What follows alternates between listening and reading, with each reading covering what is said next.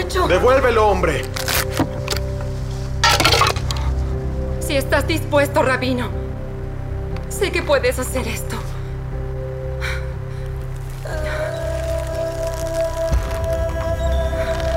Oye, ¿Qué está haciendo? Bájenlo de ahí. ¡Cúrelo, rabino! ¿Qué hacen? ¡Cúrelo! ¡Vamos!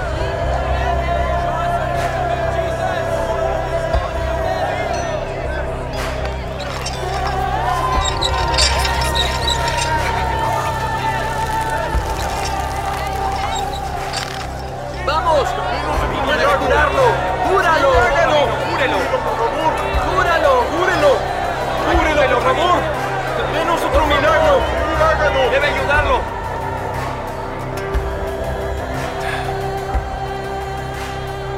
Esto es lo que querías. Saca tu tabla al menos.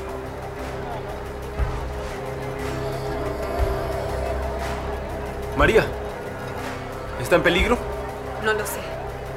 No, no lo creo. ¿Tiene lugar ahí? Sí, ¿Puedes creer que hagamos esto?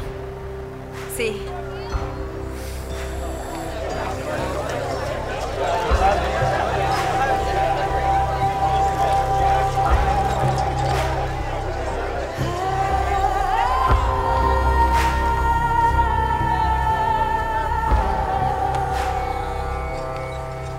Tú, ¿bajo qué autoridad enseñas? Contéstame. Si estás dispuesto, Rabino, sabes que puedes. Oye, te estoy hablando. ¿Por quién enseñas? Seguro no es por la autoridad de ningún rabino de Nazaret. ¿Dónde estudiaste? Tu fe es hermosa.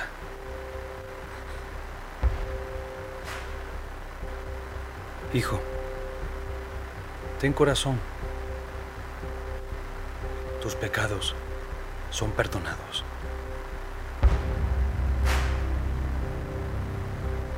¿Quién es este que habla blasfemias? ¿Quién más perdona pecados además de Dios? ¿Cierto? Pero te pregunto, ¿qué es más fácil de decir?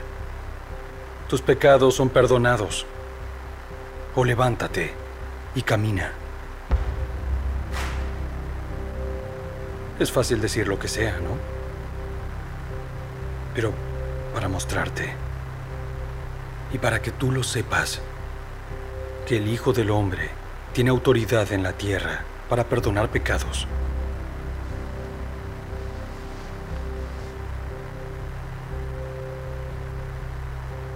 Te digo, hijo mío, levántate. Levanta tu cama y vete a casa.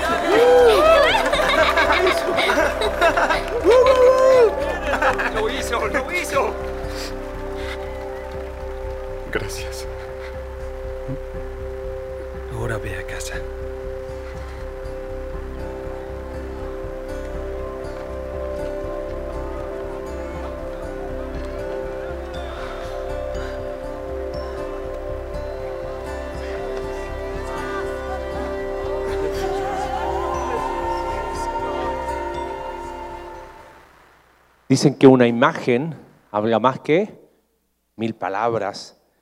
Eh, qué bendición poder tener un recurso audiovisual que no digo que fue así, pero es alta la probabilidad Y la escena que acabamos de ver dramatizada está en el Evangelio de Mateo capítulo 9, y acompáñame ahí por favor. Es interesante que este milagro también aparece en el libro de Marcos en el capítulo 2 y en el libro de Lucas en el capítulo 5. Eh, Mateo es el que da menos detalles y eso es algo que nos llama la atención y vamos a ver por qué. Estamos en una casa, como vimos ahí, lo más probable que sea la casa de Pedro en Capernaum, por lo que vimos en capítulo 8 de Mateo. ¿Te diste cuenta? Según el relato, había algunos, versículo 3 de Mateo 9, maestros de la ley y fariseos entre ellos. Y murmuraban y venían hasta de otras ciudades, dice el libro de Marcos. ¿Te diste cuenta que querían llevar al paralítico ante Jesús y como no pudieron, lo metieron por dónde? Claro, pues si yo te lo leo y tú miras el techo, dije, ¿cómo lo hicieron? Bueno, no era así en aquel tiempo, ¿ok? Era mucho más sencillo por el techo de aquellas casas poder, porque era mover un poquito de madera y paja y listo, sin ningún problema. Em, ¿Te llamó la atención? Dice el texto que Jesús, que conocía, versículo 4, sus pensamientos, le dijo a esos fariseos y escribas lo que estaba pensando. Imagínate cómo se tiene que haber sentido, ¿no? Y es interesante porque en Lucas dice que después de este milagro la gente quedó asombrada y con temor y decían, hemos visto maravillas. En el Evangelio de Marcos dice que la gente se asombró y daba gloria a Dios y dijeron, nunca hemos visto algo así. Pero mira cómo termina el relato en el Evangelio de Mateo, Mateo capítulo 9, versículo 8.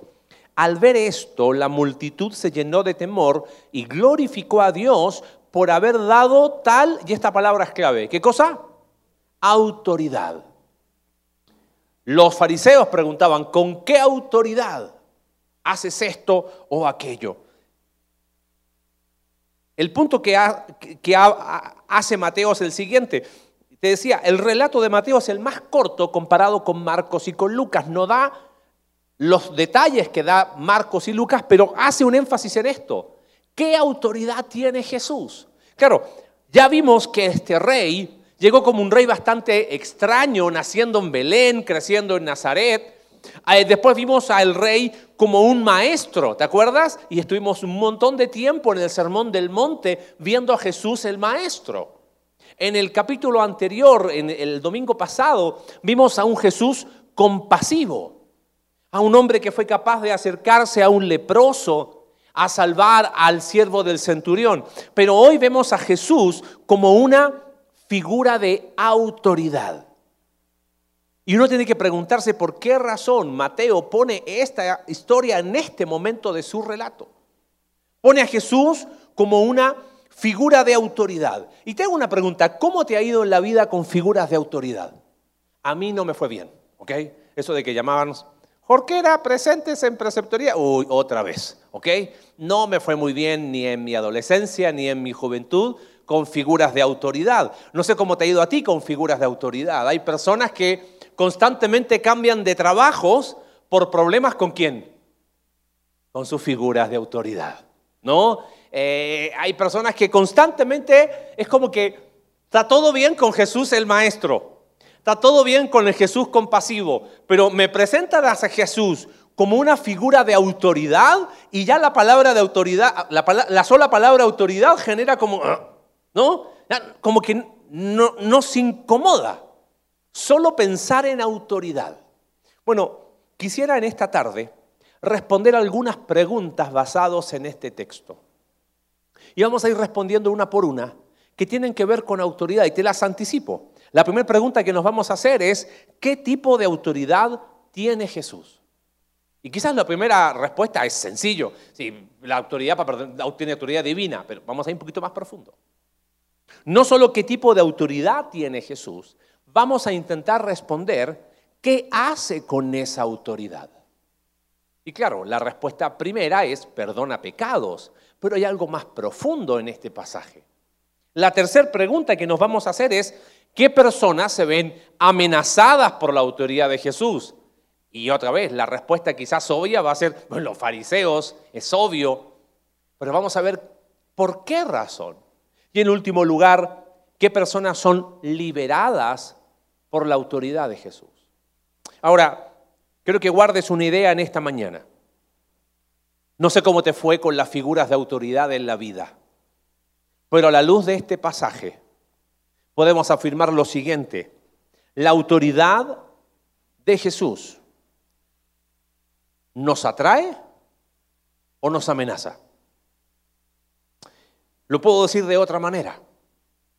Ante la autoridad de Jesús, o me someto o la rechazo. Ante la autoridad de Jesús, ¿me quebranto ante su autoridad o me endurezco ante su autoridad? ¿O soy transformado por su autoridad o me revelo ante su autoridad? Pero cuando pensamos en Jesús como una figura de autoridad, no hay grises. Y esto es muy importante, porque yo creo que nos encanta otra vez ver al, al rey que sana enfermos, al rey maestro, al rey compasivo, pero al rey como figura de, te dije, ya solamente pensar en concepto de autoridad, como que ya nos, nos pone en modo defensivo. Y lo que tenemos que aprender en esta mañana es que no hay grises con la autoridad de Jesús. De aquí te tienes que ir con decisiones bien concretas.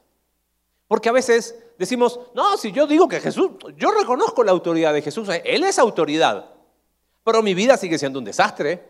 Mi vida yo decido lo que yo quiero, yo hago lo que yo quiero, yo soy el rey de mi universo, pero si no, si Él es autoridad. Es como el policía. Sí, el policía es autoridad, pero, pero de ahí a que, que obedezca o que haga lo que me diga o que lo respete como autoridad, no pasa nada. Intentemos responder la primera pregunta. ¿Te acuerdas cuál era? ¿Qué tipo de autoridad tiene Jesús? Y claro, la respuesta inicial sería, tiene autoridad divina. Pero lo que tenemos que responder es, llevan al paralítico y dice, al ver Jesús la fe de ellos, le dijo al paralítico, ánimo hijo, y esto quiero repetirlo muchas veces, esa expresión ánimo hijo es una expresión muy particular en el idioma en que fue escrito el Nuevo Testamento. Jesús usa una palabra que era la típica que se usaba para un niñito, para un hijo, para un niño. Es como que Jesús le dice, hijito mío, hijo mío, mi niño. Es una expresión muy tierna, cargada de una ternura única. Y Jesús le dice, tus pecados te son perdonados. Ahora imagina que entra Jesús por esta puerta. Y esta tarde te dice a ti, tus pecados te son perdonados. ¿Cómo se sentiría? Se sentiría muy bien. Pero ahora te cambio la jugada. Entra Jesús y solamente te lo dice a ti. Tengo, como tengo confianza, tengo a Dani Maldonado acá adelante. Viene Jesús y solo le dice a Daniel, tus pecados te son perdonados. ¿Qué diría el resto? ¿qué habrá hecho Daniel? que Jesús vino a él de forma específica a decirle eso. Es como que, claro, la generalidad nos gusta a todos, pero que nos diga específicamente a nosotros, hijito mío, tus pecados quedan perdonados. No sé si nos hubiese gustado que lo haya dicho de forma pública. Es más, ¿cuál se supone que es el problema principal de este hombre. ¿Cómo está? Está paralítico. O sea, qué bueno, gracias, pero ¿y mi parálisis? Yo, a mí me trajeron acá para eso, no para que me digas, mis pecados son perdonados. Algunos dicen, bueno, es que Jesús se preocupa primero por el alma de la persona antes que por el cuerpo, como tratando de diferenciar. Eso es filosofía griega que ha invadido mucho de cristianismo. Para la sabiduría judía, todo es una sola cosa, somos inseparables. ¿O será que Jesús está relacionando la enfermedad con el pecado? A ver, no podemos asumir que aquí Jesús está diciendo, estás enfermo porque pecaste. No dice eso, ¿ok?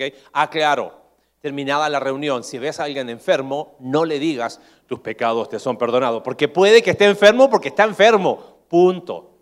Alguno me dijo, bueno, pero ¿acaso no estamos enfermos porque el pecado, la Biblia no lo dice, pero quiero ir un poquito más allá. Mira, Pensemos en algunos ejemplos. En el Antiguo Testamento hay un caso de la hermana de Moisés, Miriam o María. Ella peca murmurando de Moisés. ¿Y sabes qué le pasó? Leprosa. Imagínate si cada vez que murmuramos nos ponemos leprosos. No, hombre, esto estaría complicado. No nos vendría nadie el domingo porque ¿sabes qué pasaba? La persona tenía que salir, como aprendimos el domingo pasado, fuera del campamento. Entonces, toda la gente sabía que la enfermedad que tenía la hermana de Moisés era porque había pecado. Ahora, ¿podemos tomar eso como un principio general para todos? Pues no, porque después vemos en la Biblia un hombre que dice en los primeros dos capítulos de su libro que nunca pecó y estaba muy enfermo. ¿Quién era? Job. Entonces, ¿cuál de los dos tomamos como parámetro? Después llegamos a los evangelios en Juan capítulo 9 y le traen a Jesús un ciego de nacimiento y los discípulos preguntan, ¿quién pecó Jesús? ¿Este o sus padres? Y Jesús le dice, a ver, ustedes están equivocados, ese no es el enfoque. Entonces, pregunta, ¿toda enfermedad es por causa del pecado? No. Si alguien tose, no le digas, confiesa tus pecados, ¿ok? Si alguien estornuda, no es porque ha pecado. Ni se te ocurra pensar que sea así. Pero tenemos que preguntarnos en este relato específico, ¿por qué para Jesús fue primero decirle a ese hombre, tus pecados te son perdonados? Ahora, Jesús no le dice, ay, otro pecador más que tengo que perdonar. No, no dice eso. ¿Cómo te dije que le dijo? Hijito, mi niño, confía. Tus pecados son perdonados. Entonces yo creo que eso nos dice algo de la autoridad de Jesús. La pregunta era, ¿qué tipo de autoridad tiene Jesús? Creo que la respuesta es esta. La autoridad para tratar con tus problemas más profundos. ¿Qué tipo de autoridad tiene Jesús? Tiene la autoridad para tratar con tus problemas más profundos. Y quizás tú dices, ¿en serio? ¿Otra vez vamos a hablar de esto de transformación y de asuntos pendientes? ¿No será que ya Marcelo y Alex como que parecen disco rayado y siempre tenemos que ir a hablar de estos temas? Mira, cuando hablamos de transformación espiritual, que es la misión de nuestra iglesia, el Evangelio como lo que transforma y, y transforma no solo nuestra eternidad, es capaz de transformar nuestro presente, resolviendo asuntos que hemos guardado por años. No es que somos discos rayados, no es que es una moda, no es que alguien nos rayó el cerebro, no es que lo inventó Steve que nos vino a visitar. Esto tiene que ver con una cuestión de autoridad. ¿Me captas? Es Jesús quien dice, yo tengo un tipo de autoridad para tratar con tu tema profundo de tu corazón y de mi corazón. No es la moda eh, del momento, no se trata de una cuestión entre... Por eso no es posible decir, yo creo la autoridad de Jesús y seguir con asuntos pendientes en la vida.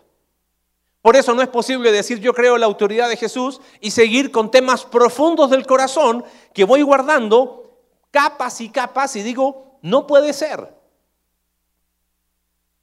Ahora que estuve de viaje, estuve hablando con, con muchas personas y me contaba un, un pastor una situación de alguien que le vino a hablar por algo de hace 30 años. Yo digo, ¿qué? ¿30 años? ¿En serio? ¿Cómo haces para vivir con 30 años guardando algo? Y quizás tú dices, yo llevo más. Bueno, no se trata si estás de acuerdo o no estás de acuerdo. No se trata si entiendes o no entiendes transformación. No se trata si quieres o no quieres. Esto es una cuestión de autoridad de Jesús.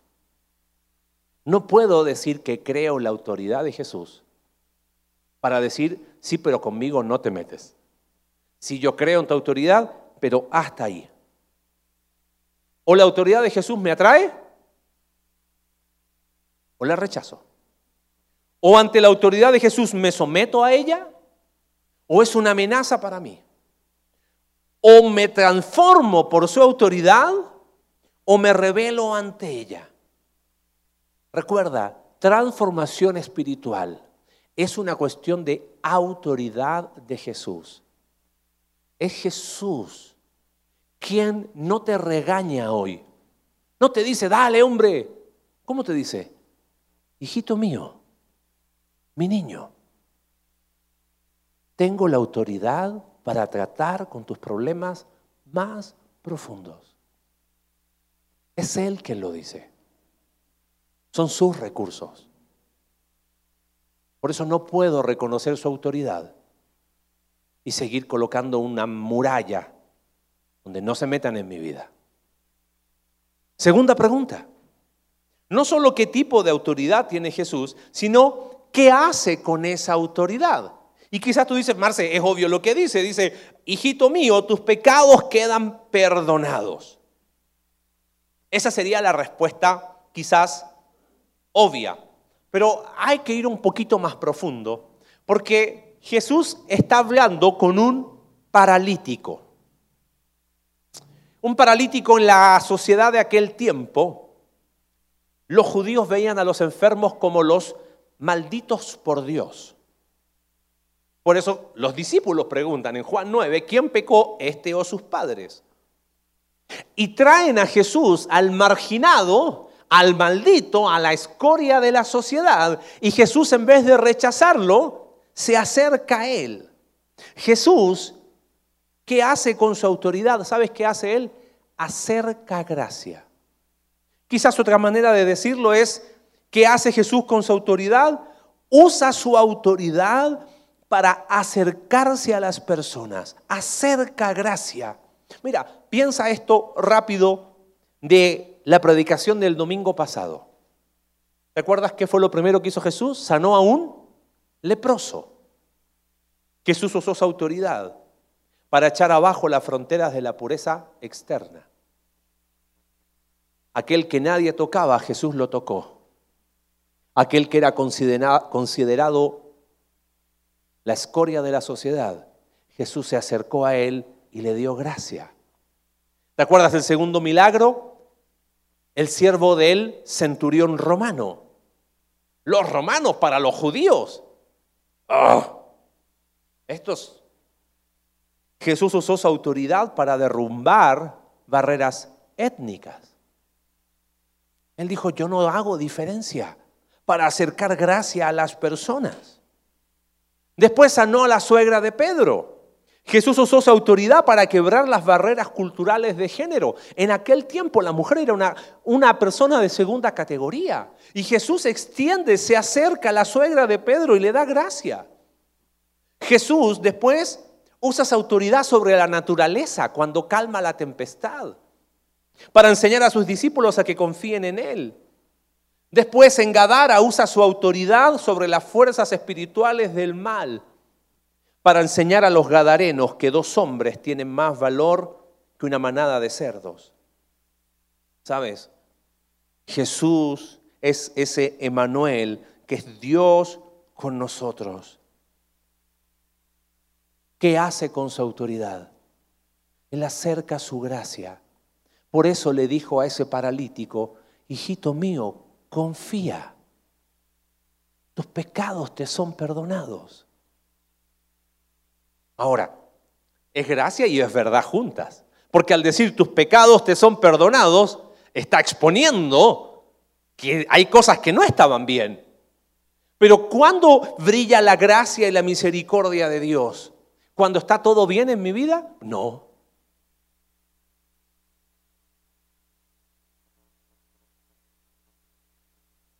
¿Has visto personas en autoridad? ¿Conoces personas en autoridad? Generalmente, ¿qué son? ¿Cercanas o lejanas a las personas? Son lejanas. Llegan y ya sabes en qué camionetas viajan, ¿no? O son de las autoridades del, no sé si llamarle buenas, autoridades oficiales o autoridades no oficiales, ¿ok? Y llegan en sus camionetas con sus guaruras y ni te acerques. Y si tú medio de, de chismoso piensas, ¿quién será? No, con la mirada ya mejor no mires, no, no mires porque no sabes quiénes son. Una figura de autoridad. ¿Te invita a acercarse o más bien oh, me genera como cierto, mejor de lejitos, ¿no? Todo lo contrario a lo que hace Jesús. Él acerca gracia, Él conoce tus asuntos más profundos y no se acerca ni para destruirte ni para avergonzarte. Te acerca su gracia. Ahora, a mí me llama la atención que en vez de vernos atraídos por la autoridad de Jesús, nos vemos amenazados. ¿Por qué? ¿Qué hay más profundo? Si Él usa su autoridad, ¿qué tipo de autoridad tiene Jesús? Tiene esa autoridad para ir a los temas profundos de tu corazón. ¿Y qué hace con esa autoridad? Te acerca a su gracia. Entonces, ¿por qué razón, en vez de acercarme a Jesús, mi reacción es, no te metas ahí? Mi reacción es, ay no, Marcelo. Vuelvo a repetir, esto de transformación espiritual y de asuntos pendientes va más allá de un de la moda de la iglesia, no tiene que ver con eso. Acá hay una declaración de autoridad. Yo no puedo decir, yo reconozco la autoridad de Jesús, pero mi vida sigo determinando yo qué es lo mejor, sigo diciendo, aquí no te metes, eh, eres autoridad, pero en la superficie de la vida. Él te, te quiere extender su gracia. La pregunta que quizás sigue sin responder es, ¿por qué me alejo? ¿Por qué veo su autoridad como una amenaza para mi vida? Quizás tendríamos que responder la tercera pregunta.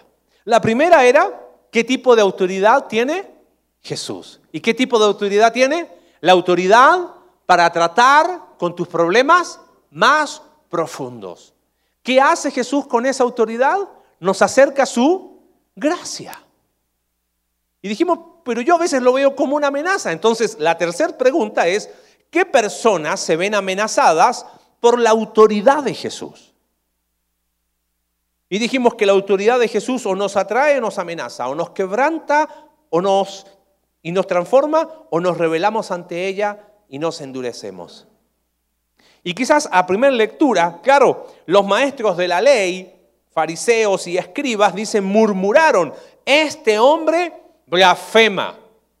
Blasfemia era em, deshonrar, insultar el honor de Dios. ¿Por qué acusan a Jesús de blasfemia? Porque él dijo, tus pecados te son qué. Entonces Jesús estaba atribuyendo algo que solo Dios puede hacer. Y como Jesús conoce los pensamientos, le dice, ¿por qué dan lugar a tan malos pensamientos? Que es más fácil decir, tus pecados quedan perdonados o decir, levántate y anda. A ver, seamos honestos. Pongámonos en los zapatos de los que estaban escuchando ese día ahí. Jesús dice, tus pecados te son perdonados. Como decimos en México, hay de dos qué? De dos sopas, ¿no? O este hombre está loco, y, perdió la, la lucidez y totalmente desconectado de la realidad, empieza a decir cosas que solo Dios diría. Opción uno. ¿Y cuál es la opción dos? O este es Dios. No hay de dos. ¿Ves? Ante la autoridad de Jesús no hay punto medio. Ahora, mi pregunta es, ¿por qué piensas qué personas se vieron amenazadas? Bueno, está bien, fariseos, pero, pero ¿por qué piensas que se vieron amenazados? Algunos dicen era por el negocio que tenían. No va tanto por ahí. A ver, ¿el perdón de Dios era accesible a las personas en aquel tiempo? ¿Sí o no? Sí. Bueno, pongámonos en el caso de ese paralítico recibimos el perdón de Dios. ¿Qué deberíamos haber hecho en aquel tiempo para recibir el perdón de Dios? Están en Galilea, en la ciudad de Capernaum, al norte. ¿Qué tendrían que haber hecho en primer lugar? Ir a Jerusalén, a un lugar llamado templo. ¿Estás de acuerdo con eso? Tenían que ir al templo. ¿Qué más tenían que hacer? Presentarse ante quién?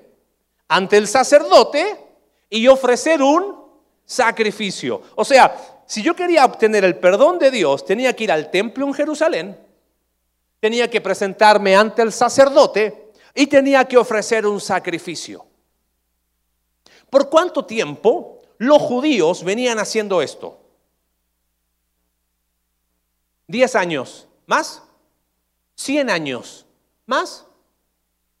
Mil años. Salomón construyó el templo mil años antes, después fue derribado, pero fue reconstruido. Y antes del templo de Salomón lo hacían ¿dónde? En el tabernáculo. O sea, desde tiempos de Moisés iban a un lugar antes del templo, el tabernáculo, se presentaban ante el sacerdote y ofrecían sacrificios. Ahora, ¿entienden lo que está pasando acá? Estos fariseos, estos escribas, es, ¿me estás diciendo que yo tengo perdón de pecados sin ir a Jerusalén? ¿Sin ir al templo? ¿Sin ir ante el sacerdote y sin ofrecer sacrificios? Eso es lo que explica el libro de Hebreos. Hebreos dice que Jesús ofrecen un mejor santuario, porque Él es un mejor sacerdote, y Él ofrece un sacrificio una vez y para siempre. Pero guárdate aquí algo, que yo creo que, no sé si entiendes por qué razón estos fariseos y estos maestros de la ley se vieron amenazados era ir en contra de todo lo que habían aprendido. Ponte los zapatos. ¿Me estás diciendo que mi papá estaba equivocado? ¿Y que mi, abuelo también? ¿Y que mi tatarabuelo? ¿Y que mi tatara tatarabuelo? ¿Que Moisés estaba equivocado? ¿Que David estaba equivocado? Jesús no dijo que eso no servía. Jesús era el clímax de la historia del Antiguo Testamento. Quizás tú dices, qué tontos esos hombres, ¿no? En vez de verse atraídos por Jesús, se vieron amenazados. Yo creo que somos más parecidos a estos escribas y fariseos de lo que tú y yo creemos.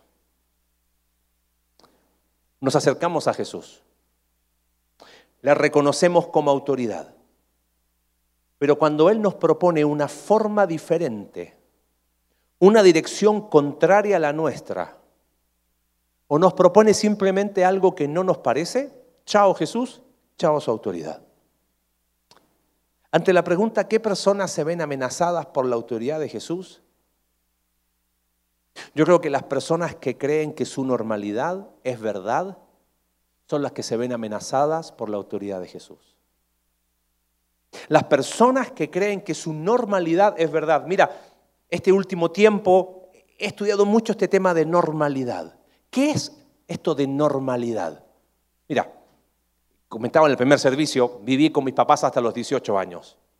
Y teníamos, voy a dar un solo ejemplo, la costumbre en casa de comer y hablar al mismo tiempo. Éramos nueve en la mesa y hablábamos gritando. ¡Eh, era un desastre. Y para nosotros eso era qué?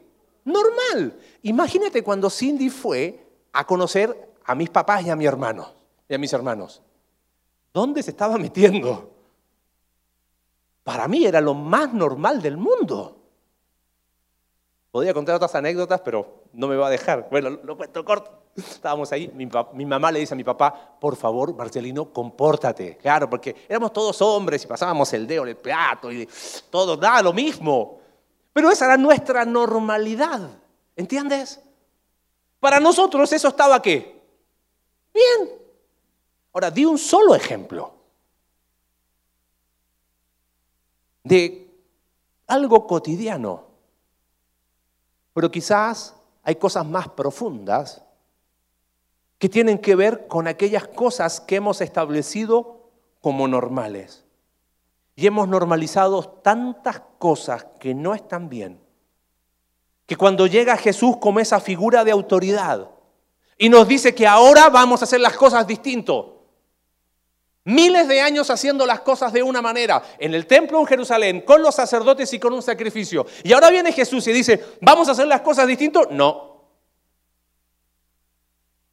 Yo creo que este es el gran punto de traba del crecimiento en la vida de muchos hijos de Dios. Sí, yo sí, sí Señor, yo sé que tú eres autoridad. Yo sé que quieres tratar los temas más profundos. Aquí los pongo, Señor. Gracias porque me acercas tu gracia. Y cuando el maestro, la autoridad, el rey que es autoridad, propone algo distinto, no. Por ejemplo, yo creo que a veces en la balanza mis valores tienen más autoridad que los valores de Jesús. Todo el sermón del monte se trató de valores. ¿Qué son tus valores?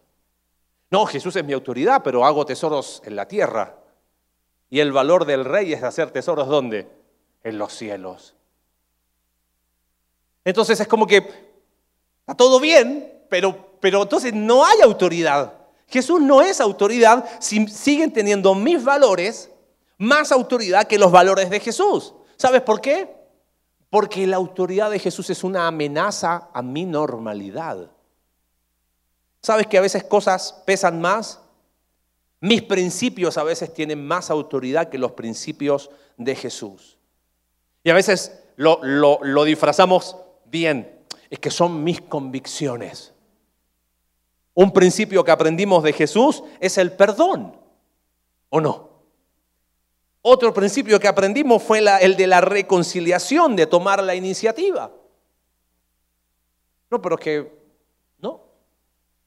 No, porque yo vi cómo eran mis papás. Siempre mi mamá era la que tenía que andar pidiendo perdón. Yo dije, no. Mi normalidad pesa más. Entonces, Jesús es una autoridad de la boca para afuera, porque amenaza mi normalidad. Cuando Jesús dijo, ama más que tus amigos, no nos estaba haciendo una propuesta, hey muchachos, chécate, eh, ¿tienes amigos? Qué bueno, trata de incluir a otros. Dale Jesús, buena onda, eh, dame chance, no estoy muy de acuerdo con tu propuesta. Jesús dijo, amen a aquellos que ni siquiera consideras tus amigos. Porque qué virtud tiene amar a tus amigos. Pero no, mis principios pesan más que los principios de Jesús. Entonces, ¿hay autoridad o no hay autoridad?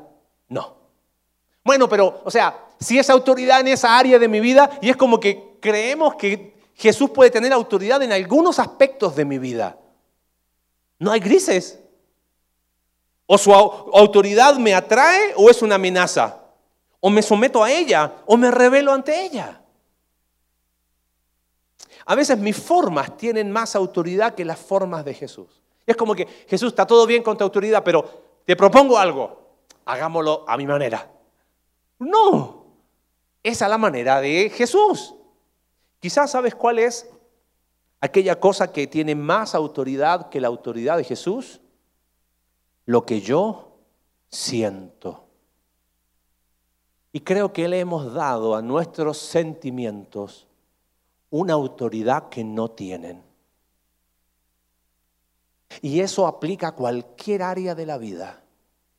Es que yo siento desde género, es que yo siento que la gente me odia, es que yo siento que aquí, es que yo siento, es que yo siento, es que yo siento que si el amor se acabó, es que yo siento que este matrimonio no da más, es que yo siento, yo siento, yo siento, yo siento, todo es lo que yo siento. ¿Y la autoridad de Jesús? No, no, pero, pero, pero que yo siento otra cosa. Entonces, ¿es autoridad o no es autoridad Jesús? Hagamos algo. Mejor podemos parar el estudio de Mateo hasta capítulo 8, porque me encanta el rey, maestro, me gusta el rey compasivo, pero veo a Jesús como una figura de autoridad y de inmediato me pongo a qué? A la defensiva. Porque quizás no nos fue bien con figuras de autoridad. Quizás fuiste desilusionado por figuras de autoridad. Quizás fuiste abusado por figuras de autoridad. Quizás fuiste dañado por figuras de autoridad. Pero sabes que esta figura de autoridad es tan distinta, que tiene un tipo de autoridad única. Y esta tarde te dice, tengo autoridad para tratar los problemas más profundos de tu corazón. No tengas miedo, dice Jesús. Y con dulzura te dice, hijito mío, mi niño, no temas. Tus pecados te son perdonados. Y Él extiende su gracia. ¿Qué va a pesar más en la balanza de la autoridad? ¿Tu normalidad o la autoridad de Jesús? ¿Tus valores o los valores de Jesús? ¿Lo que yo siento o lo que dice Jesús? Finalmente, ¿qué personas son liberadas por su autoridad? Y claro, quiero cerrar otra vez con este paralítico. Porque Jesús dice, verso 6, pues para que sepan que el Hijo del Hombre tiene autoridad, ¿ves? Todo este pasaje se trata de autoridad. Esta expresión Hijo del Hombre es una expresión mesiánica. Jesús está diciendo, yo soy el Mesías. Yo tengo la autoridad y Él establece su autoridad. Este es un título divino. Y Jesús no anda con grises. Se dirigió al paralítico, levántate, toma tu camilla y vete a tu casa. ¿Qué personas son liberadas por su autoridad? Las que son atraídas a Él por la fe. La gente de fe. ¿Qué personas son atraídas por la autoridad de Jesús? Son aquellas que esta tarde dicen, Señor, reconozco que hay cosas que no están bien. Pero no se trata si estás de acuerdo conmigo o no estás de acuerdo conmigo. No se trata de hoy tengo que tener una conversación con quién ahora. No, se trata del reconocimiento de la autoridad de Jesús. Su autoridad no está para destruirte. Él no está enojado contigo. Vuelvo a repetir, a mí me dice figuras de autoridad y me acuerdo de todas las desastres que hice en preparatoria. Pero esta figura de autoridad es totalmente distinta. Él te dice, mi pequeño niño, hijita mía, no temas. Y esa autoridad que estableció en Galilea es la misma autoridad que establece hoy. Él tiene la autoridad para tratar con el quebrantamiento más profundo, con el pecado más esclavizante. Quizás tú dices, Marce, es que yo soy un caso perdido. A ver, ¿vas a creer en la autoridad de Jesús? No se trata de si eres o no eres un caso perdido. Es una cuestión de autoridad. Él tiene toda la autoridad para tratar con las fallas de tu corazón, de mi corazón, y tratar con nuestros pensamientos distorsionados. Hemos estado acostumbrados en la vida que las figuras de autoridad están para marcarnos constantemente nuestros errores. Y cuando hacíamos algo bueno, dice, ¿qué quieres? Felicitaciones. Lo mínimo que tenías que hacer era eso, punto. Pero esta autoridad es tan fuera de serie, fuera de toda categoría. Es una escandalosa autoridad. ¿Sabe? Sus palabras hoy quizás traen un consuelo a muchos. Porque quizás entraste acá diciendo, es que yo, yo soy un caso perdido la autoridad de Jesús, te dice que no. Quizás para otros sus palabras son un desafío. Quizás sientes amenazada tu normalidad, pero es esa normalidad, son esos patrones aprendidos, son esas cosas que normalizaste por tantos años, las que te han esclavizado. Y hoy Jesús es la autoridad que dice, yo tengo el poder, tengo los recursos para que puedas vivir una forma diferente. Es que es posible. Imagínate lo que fue para esos fariseos y esos escribas pensar en algo distinto después de miles de años. Créele a esta autoridad. Porque la autoridad de Jesús no permite grises. ¿eh? Te cuento una historia y termino. No sé si has estado con personas de autoridad.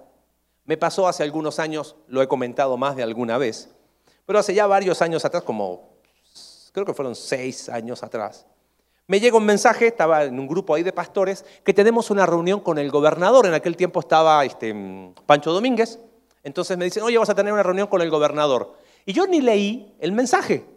Dije, ah, seguramente va a ser, y decía en el teatro de congresos allá arriba, va a ser una reunión como con 200 pastores, y yo no quería ir, pero dijo, no, bueno, tengo que ir, y siempre es sabio escuchar a la esposa, este, y tenía muchas cosas que estudiar y que hacer, estaba estudiando en ese tiempo, entonces me llevé el iPad, y dije, ok, como vamos a estar como 200, 300 personas ahí en algún auditorio, de ahí del centro de congresos, me siento bien atrás, y mientras el, el gobernador habla y habla, yo leo y leo. Y con esa actitud iba. Entonces me estaba colocando una playera y mi esposa me dice, ¿y así vas a ir? Cindy, es una reunión que hay un montón de gente. O sea, yo me voy a sentar atrás y no molesto a nadie. Bueno, escuché a mi esposa a medias. Me fui, como me he visto normalmente, una camisa, un jeans y tenis. Y me fui. Entonces llego al centro de congresos, pregunto, ¿dónde es eh, la, la reunión esa del gobernador? Hace en el segundo piso. ¿Ok? Subo la escalera, y veo y no habían 200 personas. Eran como 15. Y todos vestidos de traje. Y claro, iba a hablar con algunos pastores y con algunos encargados de algunos ministerios. Entonces justo estaba el del grupo de universitarios de Compa, vestido como universitario. Así que ahí me dice el chavo Ruco, me acerqué a él y le dije, ¿qué onda mi bro? Yo también estoy con universitarios. Este, la cuestión es que nos pasaron a la reunión y era una reunión de trabajo. Entonces, era una mesa en U. Entonces, estaba el gobernador ahí y yo me, siento acá y ahí donde está Alan estaba el gobernador. Y claro, antes de entrar nos registraron todo, tuvimos que dejar los dispositivos, los celulares afuera. Yo digo, ¿y para qué? Pero claro, se supone que al menos en el estado de Querétaro es la persona con más que autoridad. ¿Ok? Y como éramos pocos, ¿qué hizo este hombre? Fue saludando uno por uno a los pastores. Entonces, cuando llegó acá su servidor, me miró de los pies a la cabeza, así como, qué tipo más desubicado, ¿no? Y yo antes de eso le escribo a Cindy le digo, adivina qué. Estoy seguro, me dice, ¿era así? Sí, está todo de saco y corbata. Este, ¿pasó algo? Bueno, además de que yo hice el ridículo, este, pero ni él se vio afectado por mí, ni tampoco yo me había afectado por él. No estoy hablando en contra de una autoridad humana. Estoy diciendo, ¿qué me quedó de ese encuentro? Bueno, contarle a mis nietos o que mis nietos digan el día de mañana, ah, si el abuelo hizo el ridículo una vez en una reunión con el gobernador y nada más. Pero sabes, no puede ser lo mismo con la autoridad de Jesús. Ahí no hay grises. Ahí no hay anécdotas. Ahí no hay historias. O me atrae o es una amenaza. O reconozco su autoridad y digo, Señor, aquí estoy. Te necesito. Porque tu autoridad tiene que ver con los temas más profundos de mi corazón. Reconozco tu autoridad. Pero no de la boca para afuera, sino que de forma concreta. Porque lo que no entra aquí es decir, que yo reconozco la autoridad de Jesús, pero con mi vida yo decido. O me atrae o es una amenaza. O me quebranto ante ella y soy transformado por su autoridad. O me endurezco y me revelo y me alejo. Pero no tengas miedo, porque las palabras de Jesús siguen siendo las mismas que ese día. Hijito mío, no temas. Mi niña, no temas los pecados te son perdonados. Padre, gracias por tu palabra. Gracias porque Mateo nos presenta a un rey increíble, a un rey que ha sido el mejor maestro que podríamos haber tenido al estudiar el Sermón del Monte. Nos presenta a un rey lleno de compasión, pero también nos presenta a un rey que es autoridad. Y quizás Muchos de los presentes han luchado toda la vida con figuras de autoridad. No tengas miedo en esta tarde. No hay grises con la autoridad de Jesús. De este lugar tienes que irte con decisiones concretas. No hay un punto intermedio aquí. O me someto a su autoridad y me veo atraído hacia ella? ¿O la sigo viendo como una amenaza? Habla con Jesús hoy. ¿Qué tipo de autoridad es para ti? ¿Qué vas a hacer ante la autoridad de Jesús? Y recuerda lo que Él te dice. Confía, hijito. Confía en mi autoridad. Gracias a Dios por tu palabra. Oramos en el nombre de Jesús. Amén.